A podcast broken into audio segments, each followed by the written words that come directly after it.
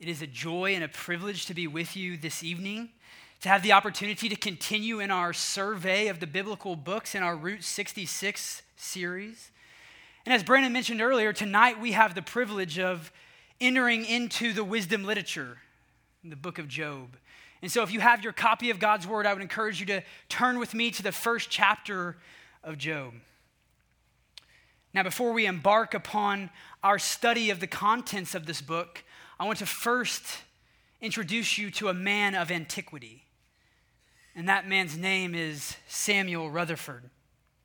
Rutherford was a Scottish divine who lived during the 17th century.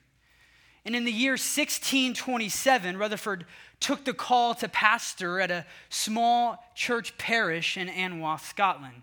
You can see there even the, the size of that church. It was a beloved small congregation in the hillsides of Scotland.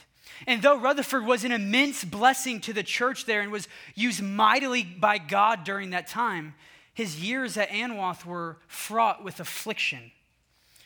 In the year 1630, his wife died from a chronic and tragic bout that she had been suffering with for 13 months.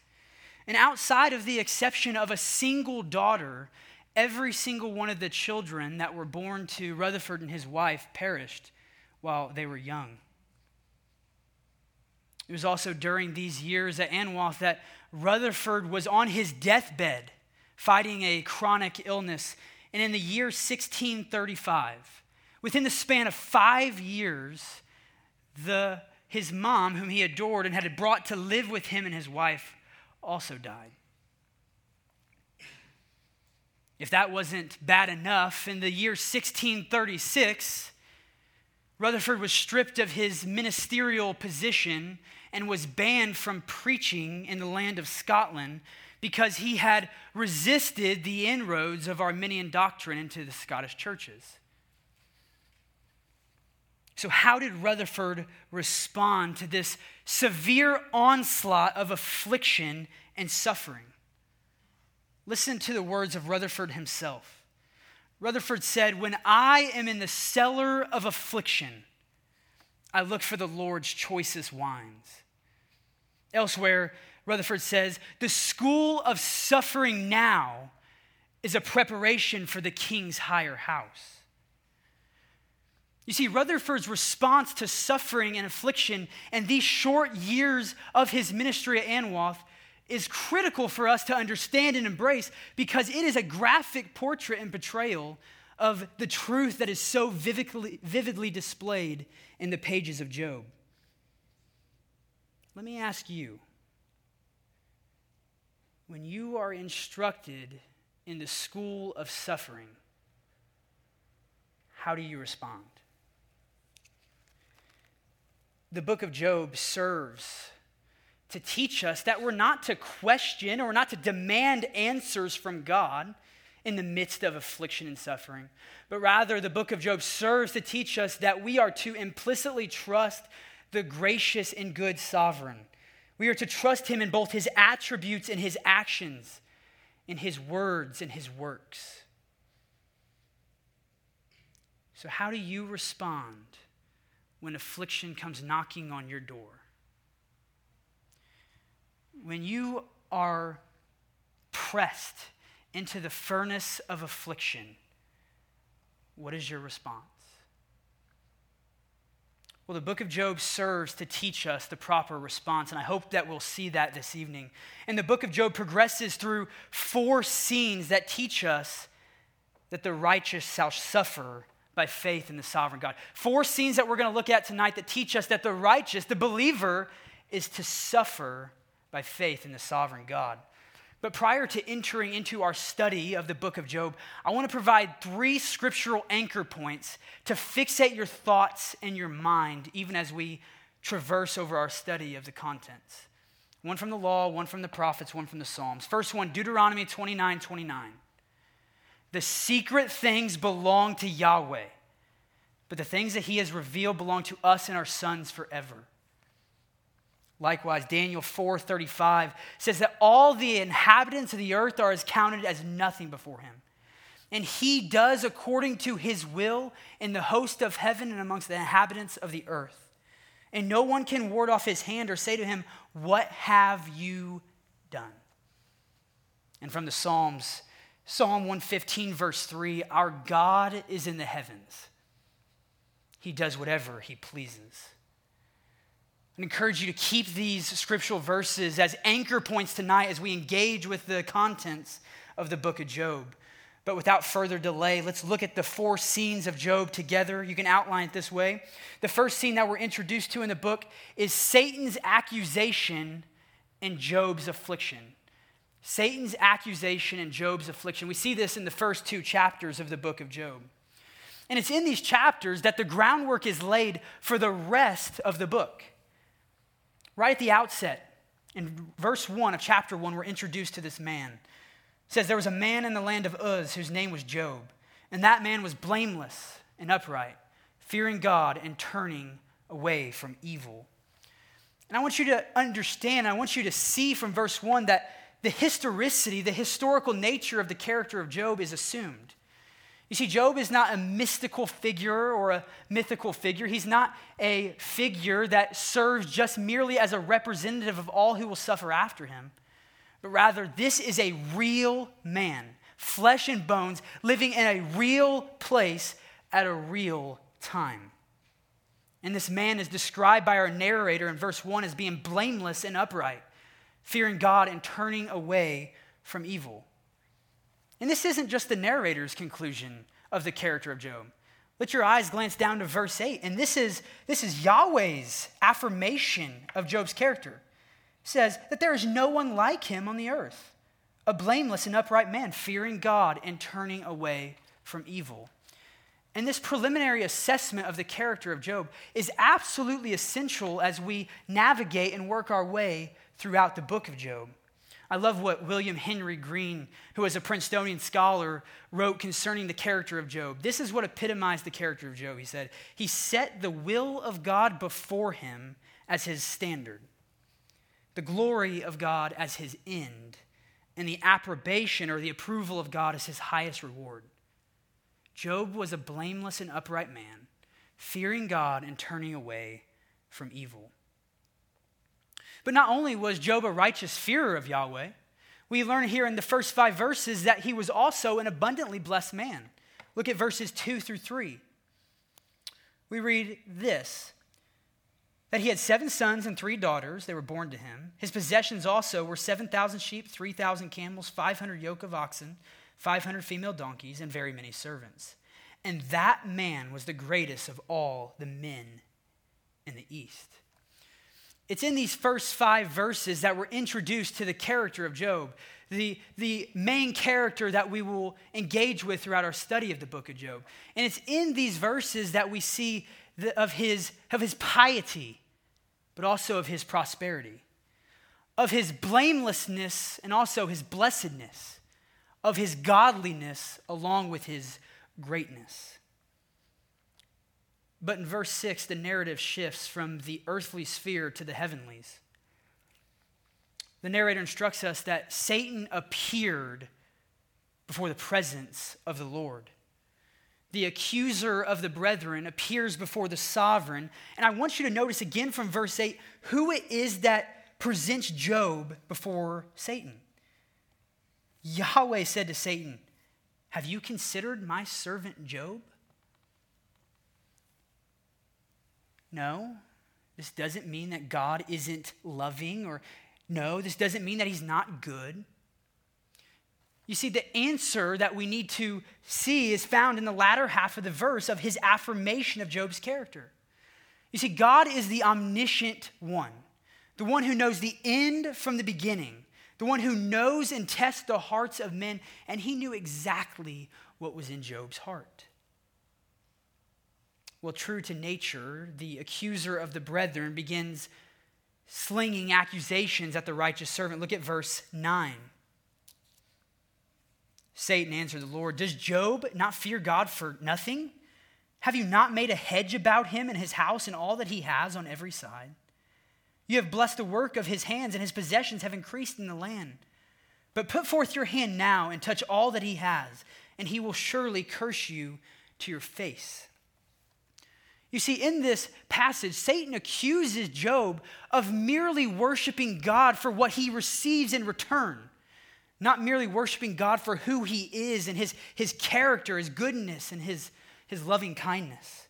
Satan's hypothesis is if God, if you take away all his material possessions, if you strip them from him, he will turn his back on you and will curse you to your face.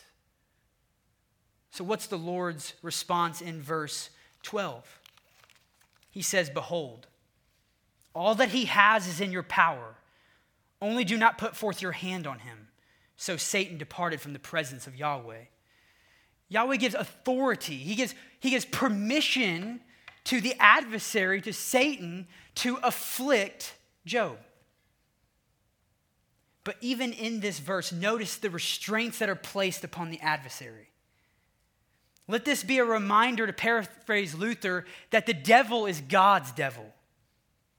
The same God who commands the waves of the sea, thus far you shall come and no further, is the same God who says to the adversary, thus far you may go and no further.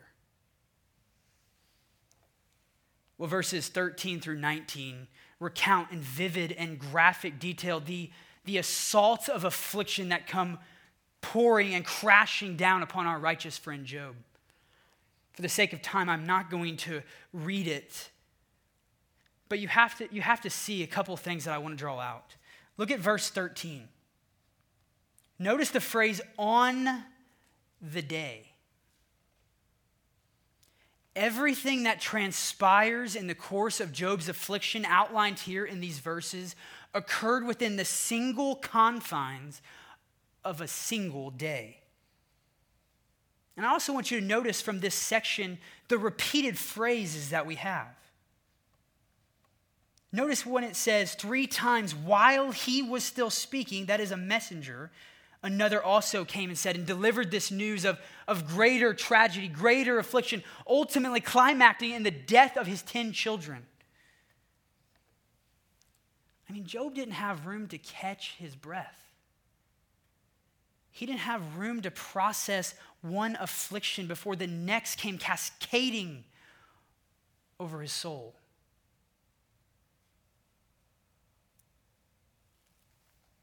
You've heard the saying, undoubtedly, when it rains, it pours. And in the case of our friend Job, a monsoon was wreaking havoc upon his happy estate. Job has been plunged into the furnace of affliction. How will he respond? Will he curse God as Satan had conjectured? Will he turn his back on God? You know, oftentimes a change in circumstances can have a dramatic impact on one's outlook or their disposition. So, will this be the case for Job? Well, look with me at verses 20 through 22. Verse 20 reads Then Job arose and tore his robe and shaved his head, and he fell on the ground and worshiped. He said, Naked I came from my mother's womb, and naked I shall return there. Yahweh gave, and Yahweh has taken away. Blessed be the name of Yahweh. Through all this, Job did not sin, nor did he blame God. Job prostrates himself in the dust of the earth and he worships. He worships. And I must ask you, as I've asked myself throughout this week, is that my immediate response when affliction strikes? To worship. Not to, not to disregard the severity of the suffering not to overlook it, not to be stoic in the face of it, to acknowledge it head on and worship.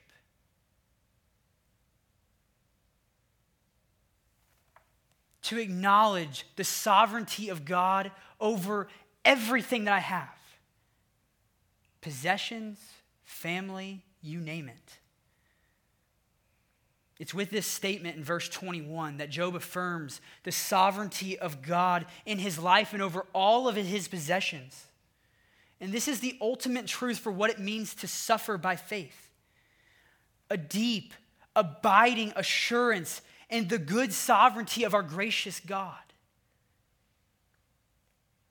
To echo in unison with the hymn, Whatever my God ordains is right, his holy will abideth. But Job's hour of testing has not ceased. We turn the page to chapter 2 and we are introduced to another heavenly dialogue. The Lord affirms Job's righteous character again. He says, Have you considered my servant Job? For there is no one like him on the earth. And he holds fast to his integrity, although you have incited me against him to ruin him without cause. And then Satan launches into these accusations, claiming that if Job's physical health was stripped of him, then he would curse God. Okay, God, you got me on the first one. But if you take away his physical health, if you allow me to inflict him in his physical well being, he will turn and he will curse you. And just as very similar to the first occasion, God says that you may put forth your hand on him, but you must preserve his life. And I love what Green says again. I love what he says about the restraint of God here. He says that the tempter is limited and restrained by God's almighty guardian and friend. What truth! What truth. In verses 7 through 8, we see the outworking of this. Satan afflicts the very physical well being of Job with sore boils from the sole of his foot to the crown of his head. And if this wasn't bad enough, let your eyes glance down to verse 9. Job's wife becomes a source of affliction encouraging him, enticing him to curse God and die. Job, surely that would be better for you than suffering this affliction. Just curse God, get it over with. And notice Job's response in verse 10. Job responds in verse 10. He says, Shall we indeed accept good from God and not accept adversity? You know, it's oftentimes easier to be advocates. It's, it's easier to be proponents. It's, it's easier to be strong, steadfast believers in God's sovereignty when we're showering in blessings. But are we strongly committed to the sovereignty of God when we're in the cellar of affliction? Is our theology mutable? Is it morphing? Is it changed by the circumstances that we find ourselves in? Or is it steadfast, unmovable, standing upon the everlasting rock of the truth of God's sovereignty as depicted, as declared in the scriptures? Solomon in Ecclesiastes, in a very similar verse to verse 10, says this He says, In the day of prosperity, be happy. But in the day of adversity, consider that God has made the one as well as the other. Well, it's in verses 11 through 13 that we're introduced to another cast of characters. It's in these verses that Job's three friends, Eliphaz, Bildad, and Zophar, come traveling from afar to mourn with him, to sympathize with him. And the text says that they sat with him without speaking a single word for seven days. And the text says it was because his pain was great. They sat there. They comforted him with their presence. Now, it must be stated at this point that Job and his three friends were not privy to the heavenly dialogue that we have been allowed to view this, this evening in chapters 1 through 2. And it's based upon an ignorance of the events that transpired in chapters 1 through 2 by which the rest of the book is laid out. As chapter 2 closes, the curtain closes of the first scene, highlighting the immense suffering and affliction of Job. But as the curtain closes on the first scene, the second scene begins to unfold which I've titled The Advisor's Counsel in Job's Contention. This ranges from chapter 3 through chapter 37, and the bulk of the contents of the book are contained in these chapters. It's in these chapters that we hear from Job's three friends. They begin to speak, and they begin to seek to pinpoint the exact reason or cause behind Job's suffering. And it's in these chapters that Job responds to his friends, asserting and advocating for his, his overall innocence and integrity. First, I want to provide for you the structure of this section of the book. This section of the book largely unfolds with three movements or three cycles of dialogues as the three friends offer their input and Job responds. Following that, we receive an extended monologue in chapters 27 through 31, where we have that beautiful chapter right in the middle in chapter 28 of where the fear of Yahweh, that is wisdom, and that God knows wisdom. God is the source of wisdom following Job's account and monologue in chapters 27 through 31, we hear from another counselor, another friend, presumably of the three friends of Job, Elihu, in chapters 32 through 37, where he argues against Job's self righteousness and his justifying himself before God. So that's the structure of the extended section, but what about the arguments of the friends? What wisdom they, do they have to offer concerning the specifics behind Job's affliction? What specifically do they criticize in the character of Job? Mark Dever sums up the argument of these friends in the following way. He does this pretty wittily. He says, Job, what has happened to you is really bad. You must have sinned in the most extraordinary way. because God is just and he punishes sin. And though you deny having sinned, we know you must have. There can be no other explanation. And while this, this encapsulation of the argument of the friends covers it in broad brush strokes, there's very nuances to the arguments of the friends that I want to disclose to you this evening. You see, as you walk through these chapters, you get the sense that these men have a high view of God that they generally possess a solid theology. But it's in the application of that theology, specifically to the case of Job in which they erred. Turn with me in your Bible to Job chapter 42.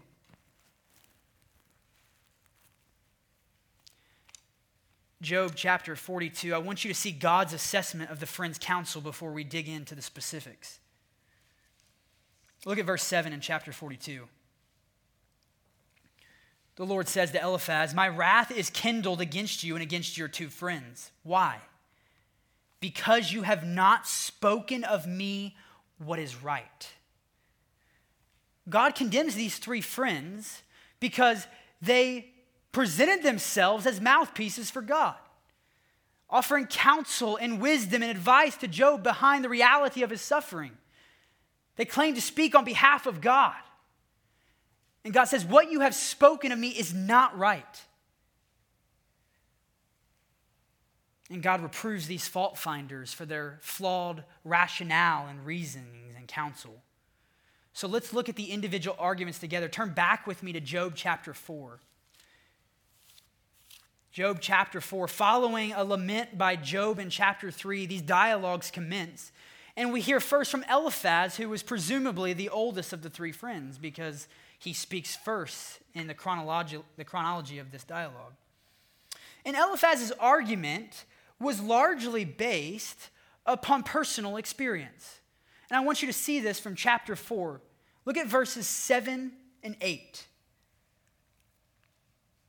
Verses 7 and 8, these are the words of Eliphaz. He says, Remember now who has ever perished being innocent, or where were the upright destroyed? According to what I have seen, those who plow iniquity and those who sow trouble harvest it. Notice the grounds of Eliphaz's argumentation.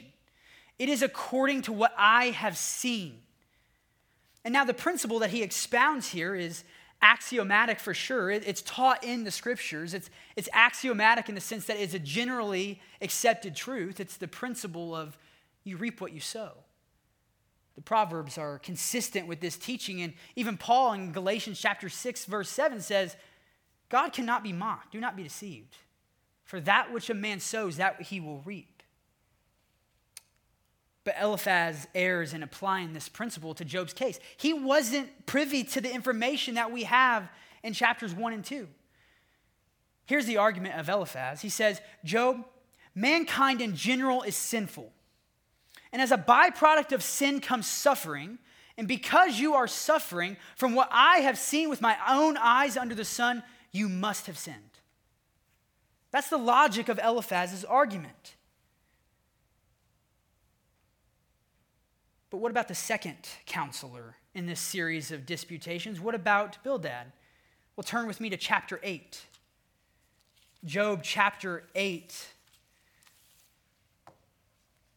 What counsel does Bildad have to offer to Job? Look at verse 8 and verse 9. He says, Please inquire of past generations and consider the things searched out by their fathers.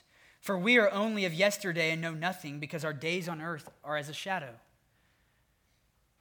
So, the source of authority for Bildad's argument, again applying the same principle of you reap what you sow, you're suffering, therefore you're sinning, is related to his traditions, what he has received from the ancients of the past generations. Bildad appeals to a long succession of godly ancestors that testified that the assertion that they were offering that Job must have been sinning because he was suffering was valid. Again, we see the flawed methodology of having a source of argumentation from anything outside of the Theopneustos, God breathed scriptures. Personal experience can be helpful, traditions can be helpful, but they are not to be the magisterium in ruling over the scriptures. Is the third friend any different? What about Zophar? What does he bring to the table in offering counsel to the suffering Job?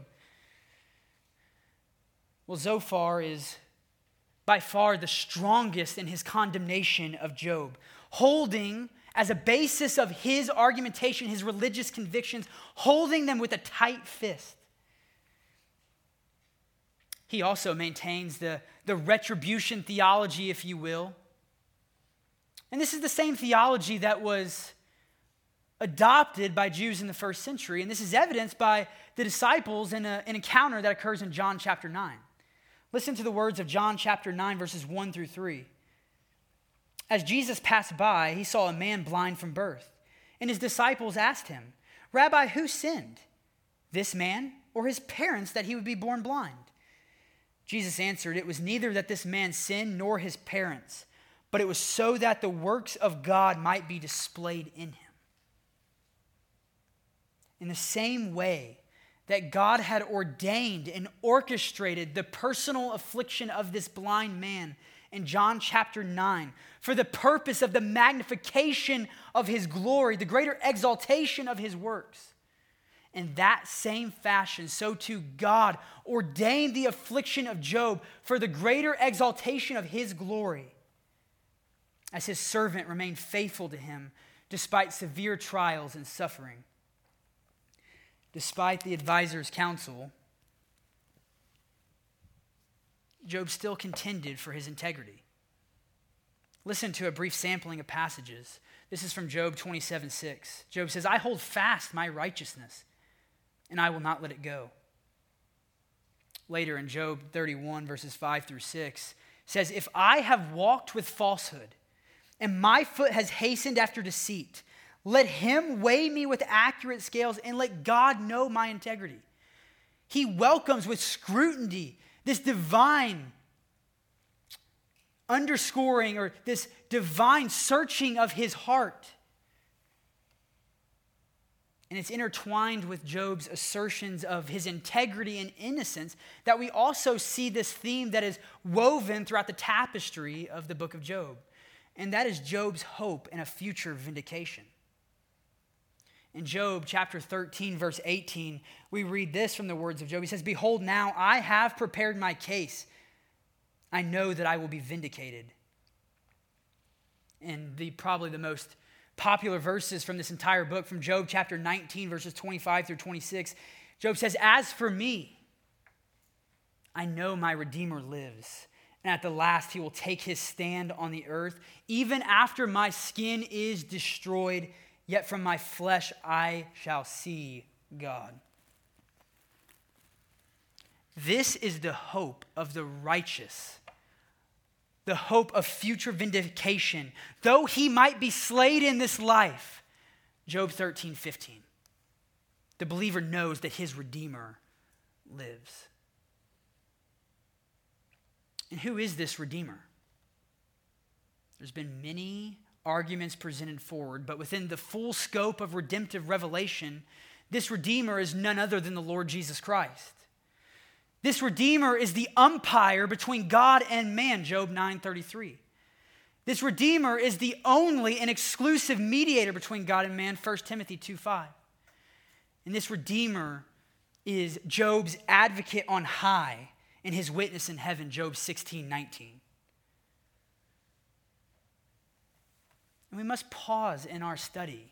And I must ask you this evening to per- personally take introspection of your own heart. Do you know this Redeemer?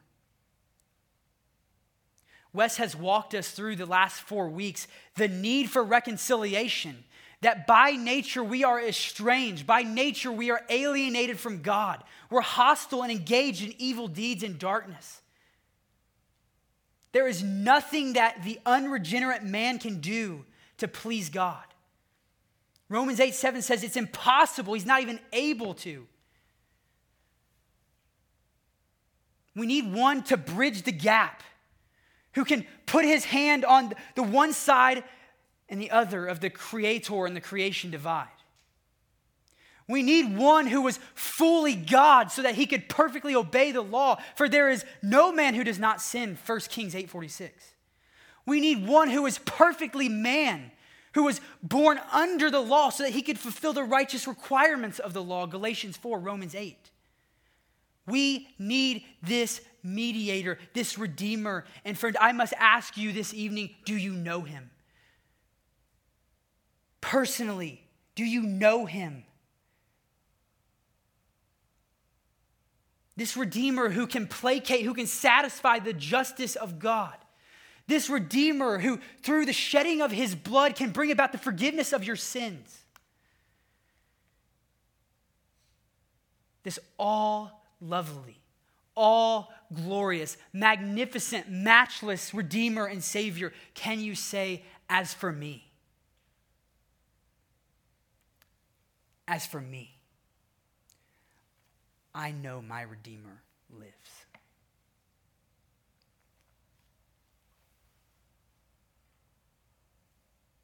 Job's contention throughout these chapters was that he was innocent of presumptuous large sins that he was accused of by his counselors, and that God would ultimately vindicate him and vindicate his cause. And the scene closes on our second, or the, the curtain closes on our second scene of the advisor's counsel and Job's contention. But that brings us and ushers us to a third scene, which is God's speech and Job's silence. This runs from chapters 38 through 41. God's speech and Job's silence. Job had requested a hearing before God. And in chapters 38 through 41, God provides exactly what Job had asked for. Plot twist. Except Job was brought to deafening silence as God issues a series of questions that demonstrate his grandeur, his greatness, his sovereignty in Job's creatureliness, creatureliness his finitude.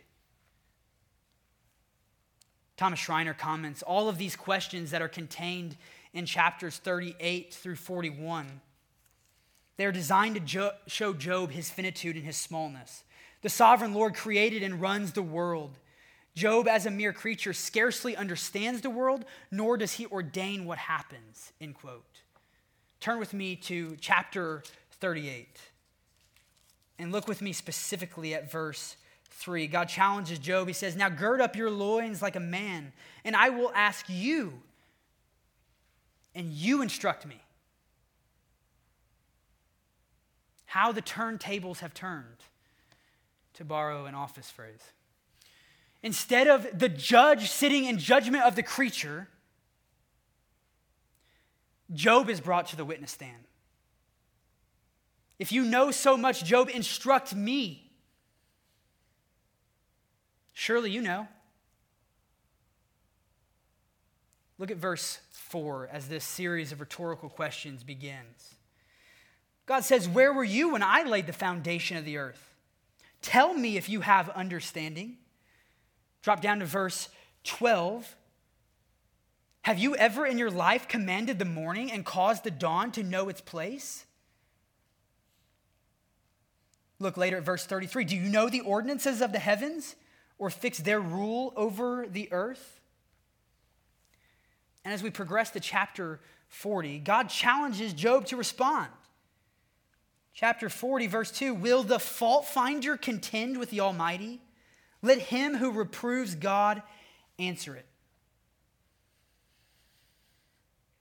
But notice the response of Job in chapter 40, verse 4. Job says, Behold, I am insignificant. What can I reply to you? I lay my hand on my mouth. Class is in session, and the lesson is being learned. The pupil of suffering is not to demand a response from the sovereign God as to the cause of his affliction, but rather he is to completely trust in the faithful Creator, the sovereign God. And it's God's omnipotence and his sovereignty that is just clearly and vividly and graphically portrayed in these chapters. He is the one who governs over the natural world and the animal world. Now, it must be mentioned at this juncture that Job has never provided uh, an exact explanation behind his sufferings. He doesn't say, Job, I know you have been through a lot, my friend, but you see, there was something that occurred within the confines of heaven that you were unaware to, and that is the reason, the rationale behind your suffering. He doesn't do that. The lesson that is learned in these chapters is that God does what God does because God is who God is. Let me rewind that statement. I would encourage you to memorize this statement. God does what God does because God is who God is.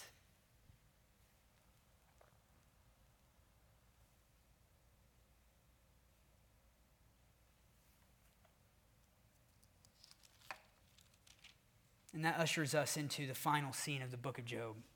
The fourth scene, which is contained within the, the 42nd chapter, which is Job's repentance and restoration. Job's repentance and restoration. How must one respond when he is brought to the courtroom of heaven and instructed in such heavenly verities? God has spoken. His voice has resounded with such glorious truths. And now Job responds in these first six verses of chapter 42.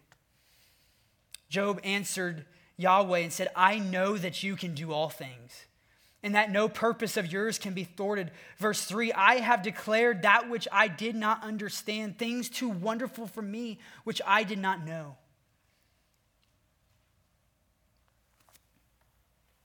Job affirms the sovereign will of God, that his purposes could not be thwarted and that God is righteous and he is good in his dealings with mankind. Job affirms that he has spoken presumptuously, he has spoken of things that he did not fully understand, leading him in verse 6 to repent, to retract in dust and ashes. In essence, the, the repentance of Job can be summarized by the words of Isaiah in Isaiah 55, verses 8 through 9. Your ways are higher than my ways. Your thoughts are higher than my thoughts. For as high as the heaven is above the earth, so are the Lord's ways higher than man's ways, and his thoughts than your thoughts. God's wisdom and ways far surpass the finite comprehension of the creature, the creature Job. Yahweh is in his holy temple. Let all the earth keep silent. It's in verses 10 through 16 that the fortunes of Job are restored twofold. You can see that played out along with the restoration of 10 children. So, what is the outcome of God's dealings with Job? Well, let me allow the inspired author to provide the answer. Listen to James chapter 5 verse 11. James writes this. He says, "We count those blessed who endured. You have heard of the endurance of Job and have seen the outcome of the Lord's dealings. That the Lord is full of compassion and is merciful." So, what is the outcome of Yahweh's dealings with Job? that he is compassionate, that he is merciful, that he is righteous, that he is the good and gracious King of heaven who ordains all things that come to pass. Now, we have made haste through 42 chapters of the book of Job. We mentioned that the explicit purpose of the book of Job was to teach us that the proper response of the believer is not to question or speculate concerning the whys and the wherefores of your suffering, but rather it is to trust the gracious and the good and the loving God who causes all things, including affliction and suffering, to work out for your good in his glory. But before we conclude our study tonight, I want to provide a biblical perspective of what it practically looks like to trust in the sovereign God in the midst of affliction. We know that God is sovereign. We know that there is nothing that happens outside of his purview. We know that God ordains affliction. We may not be able to always put our finger upon the pulse of the whys of our suffering or the whys of our affliction, but I want to provide some God ordained purposes in God's design of affliction in the life of the believer. I want us to cultivate a biblical perspective together on suffering and affliction. I want you to saturate your heart and your mind with these God ordained purposes so that by God's grace and by His Spirit, you will be prepared that when He has tested you, you shall come forth as gold. Job 23 10. So let's jump into these purposes together. First purpose is that God ordains all affliction in the life of the believer for their spiritual good and his greater glory. You know Romans 8 28. You know God causes all things to work together for good to those who love God, to those who are called according to his purpose. We must adopt the mindset that all things, not some things, not blessings merely, but all things work together for our good and God's greater glory. I love what William Bridge says when he penned these words. He says, All of the affliction of the saints are but their medicine, prescribed and given them by the hand of their Father. William Cowper, in the beloved hymn, God Moves in a Mysterious Way, in the fourth line, says these words Trust not the Lord by feeble sense, but trust him for his grace. Behind a frowning providence, he hides a smiling face. Having and adopting and cultivating this biblical mindset will allow us to be as Spurgeon, who said, I have learned to kiss the wave that slams me into the rock of ages. Second, God ordained purpose behind affliction is that God ordains affliction to drive us to take complete refuge in Him. When the citadel of our human fortitude is collapsed, where we have no other repose, no other refuge, we cast ourselves upon God. The psalmist in Psalm 18 says in verse 6 In my distress I called upon Yahweh. Paul in 2 Corinthians chapter 1 says, Indeed, we had the sentence of death within ourselves so that we would not trust in ourselves. But why? So that we would trust in God who raises the dead. God ordains affliction to drive us to take complete refuge in Him. A third God ordained purpose in affliction is that he does so to wean our heart from an incessant love of this passing away world. John his epistle says, Do not love the world or the things of the world. The things of this world are passing away. Jesus said in the Sermon on the Mount, Do not store up for yourself treasures in heaven, where moth and rust destroy, where thieves break in and, and steal.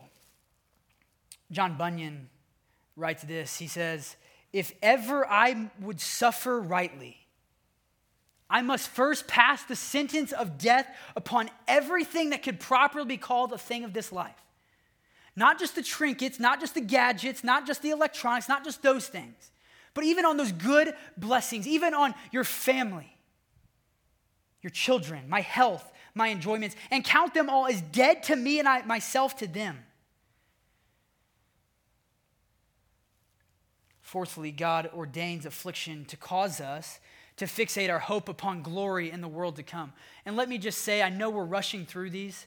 This slides will be offered to you. They'll be on the Countryside website. I would encourage you to take those and keep these as a, as a constant before your eyes.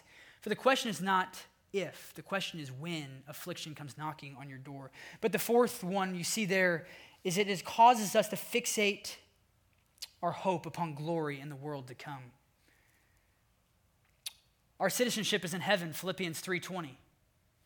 We're merely pilgrims and sojourners on this earth, looking for a city whose builder and architect is God, Hebrews 11:10. It was Jonathan Edwards who stated, "Lord, stamp eternity upon my eyeballs." Would that be the prayer of my heart and your heart as well? Fifthly, God ordains affliction to prepare us to comfort others in affliction. God ordains affliction to prepare us to comfort others in affliction. 2 Corinthians 1 Blessed be the God and Father of our Lord Jesus Christ, the Father of mercies and the God of all comfort, who comforts us in all our affliction, so that we will be able to comfort those who are in any affliction with the comfort which we ourselves are comforted by God. As we experience suffering and affliction, we are that much more equipped to minister the comfort of God to other afflicted souls. Sixthly, God ordains affliction to produce in us Christian virtues. You can take down these references. You're undoubtedly familiar with them. Romans 5, 3 through 4, and James 1, 2 through 4. Count it all joy, brethren, when you encounter various trials. Not that you consider the trials necessarily joyous, but you consider the result of those trials, a steadfast character, endurance. Seventhly, God ordains affliction to purge us from sin and increase our hatred of sin. Hebrews 12, 10 and 11 says that God disciplines us for our good so that we might share in his holiness. One Puritan said that afflictions are God's furnaces to purge out the dross of our sins, God's files to pare off our spiritual rust, God's fans to winnow out our chaff. And finally, not lastly, but finally, God ordains affliction to heighten the gloriousness of future glory.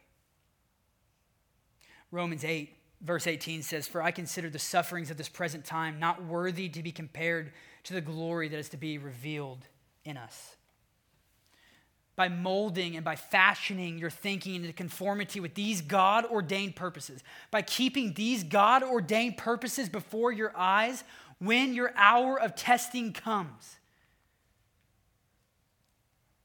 And it will come. By God's grace and by the enabling power of His Spirit, you will be able to entrust yourself to a faithful Creator who is absolutely loving and infinitely good. When you are in the cellar of affliction, these God ordained purposes must be the choicest wines that you drink from. One of the most beloved hymns in the history of the Christian church is It Is Well With My Soul. The author of that hymn was Horatio Spafford, and Horatio was a lawyer in Chicago, and he was also a lay elder in his Presbyterian church. It was in the year 1871 that he lost a vast amount of his wealth through the Great Chicago Fire. And shortly thereafter, his only son died from a tragic bout of pneumonia.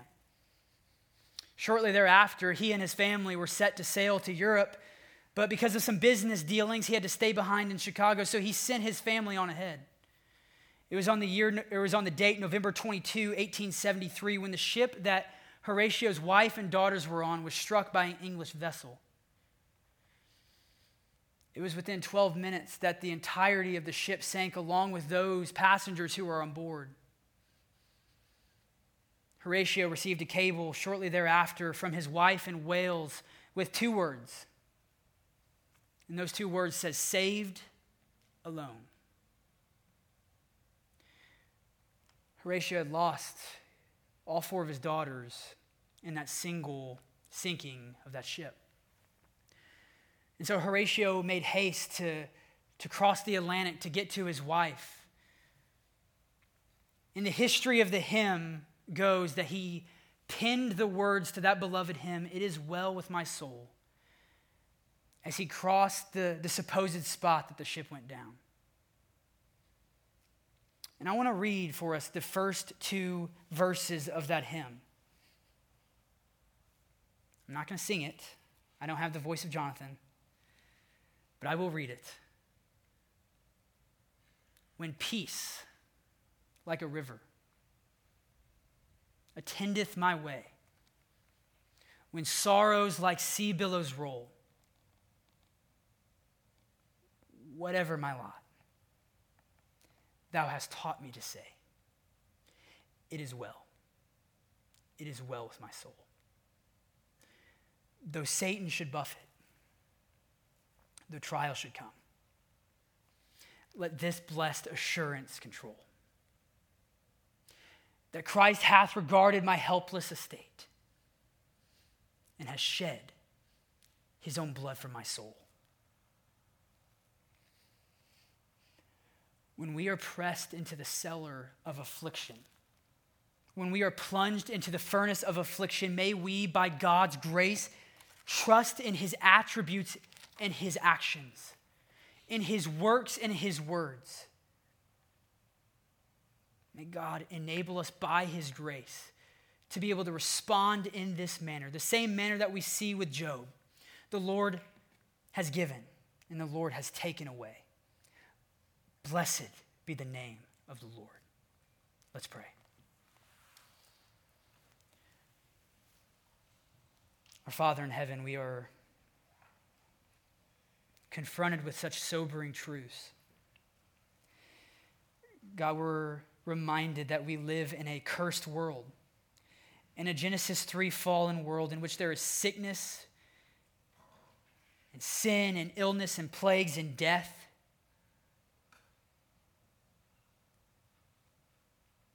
But God, we're also reminded that you are the one who, in the person and the work of Christ, has undid the deeds of the devil. Lord, there's coming a day in which there will be no more sickness, no illness, no affliction, no boils from head to toe, no loss of children, no loss of servants, no loss of possessions, no anything besides basking in the glorious presence of our great God and King. Oh Lord, make haste with that day. We pray alongside John, Come, Lord Jesus, come. In Jesus' name, amen.